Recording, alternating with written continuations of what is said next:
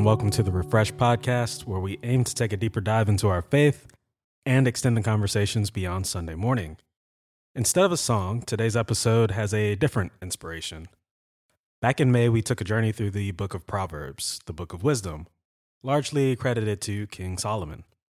You've probably realized that as we grow and maneuver through the world, certain aspects of our lives require a bit more finesse Though being blunt is extremely useful, it may not be the best for every situation. On the other hand, while being polite and mild mannered is greatly appreciated, our politeness can get abused, resulting in a need to be more stern. There's a balancing act in all we do, and balance requires some understanding or, say, wisdom. In Proverbs 1, Solomon says, Wisdom begins with the fear of the Lord. And Brian explained that this fear isn't our modern interpretation of fear. Here, fear refers to a respect and a love and an adoration of God. Once we have this love and respect, we are ready for wisdom. From here, we talked about the dangers of not listening to wisdom and how our words can heal or even wound others. But the one that stood out to me the most was our talk on patience. Proverbs 14:29 says patience leads to abundant understanding but impatience leads to stupid mistakes. I don't know about you, but patience is a word that's always bothered me. Probably because I don't have much of it. It's safe to say we all deal with impatience from time to time. It's a struggle that's always existed and has gotten more difficult as time has moved on. As time moves forward, technology advances, and as technology advances, our everyday tasks can be accomplished faster. So fast, even a slight inconvenience can feel catastrophic, to the point where patience has become somewhat of an art form. Some put it into practice better than others, and some of us may feel we have to put it into practice more than others. There are countless definitions of what patience is and how we understand it, but here's one description I like Patience is not procrastination or delaying an obligation. Patience is waiting for the right time. Whether it's waiting for the day to come to a close or waiting for a conversation to end, we're simply waiting for the right time. But waiting is still difficult. And as a byproduct of having to wait, we become short tempered or angry. When we feel angry, we often feel the need to suppress or hide it. Or we may feel the need to express it, but in an unhealthy way. However, Brian raised the idea that when we are short tempered or angered, we are short on spirit. Now, you can interpret that in a few different ways, but it sort of boils down to the idea that our patience wears thin when our relationship with God isn't where it should be. Again, that can be translated in different ways. Maybe we need more prayer time or we need to read our Bibles more. But we all know what that means. And the Bible, in a way, backs it. As you may know, we've recently finished our Bible study on the book of Galatians.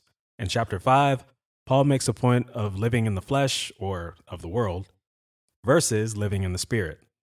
Starting in verse 19, he says, Now, the works of the flesh are obvious sexual immorality, moral impurity, promiscuity, idolatry, sorcery, hatred, strife, jealousy, outbursts of anger, selfish ambitions, dissensions, factions, envy, drunkenness, carousing, and anything similar.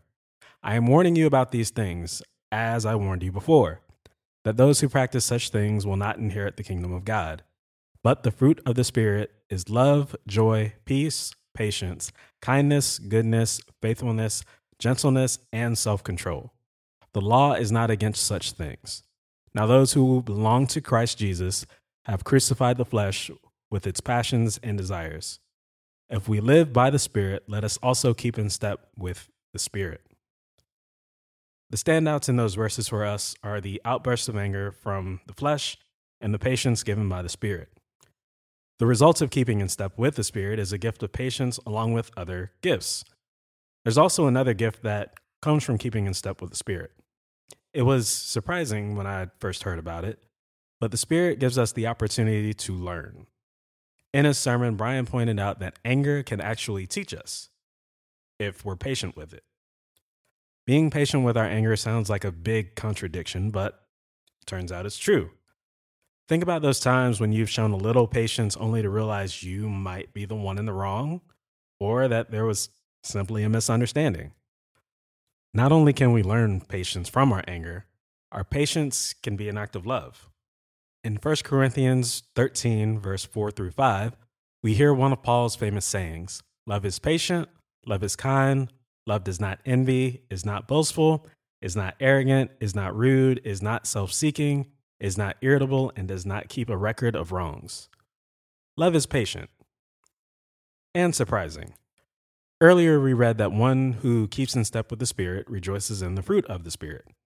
Here, we see that one who shows love also shows patience and kindness, which is one way we perceive patience. On the other hand, when we don't show patience, we can get boastful and arrogant about who we are and what we deserve. When we're impatient, we can be rude and irritable with our words or our actions. And when we're really upset, we can resurface all the grievances we've ever witnessed. So, knowing how we can be when our patience starts wearing thin, what do we do? Well, I may have something that can help. On the day Brian gave the original sermon, I talked about patience with our youth. And in my prep time, I found a three step process to help with patience. Step one ask yourself, why am I angry or why am I getting angry? And to that, I add, and is it worth it? When it comes to getting angry, I feel asking if it's worth it is one of the most crucial questions we can ask ourselves because if the answer is no, tension seems to immediately ease. Next, look for solutions.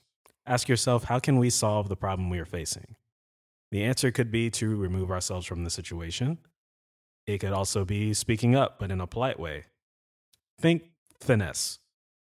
Lastly, keep your view of God, or as we've said earlier, keep in step with the Spirit.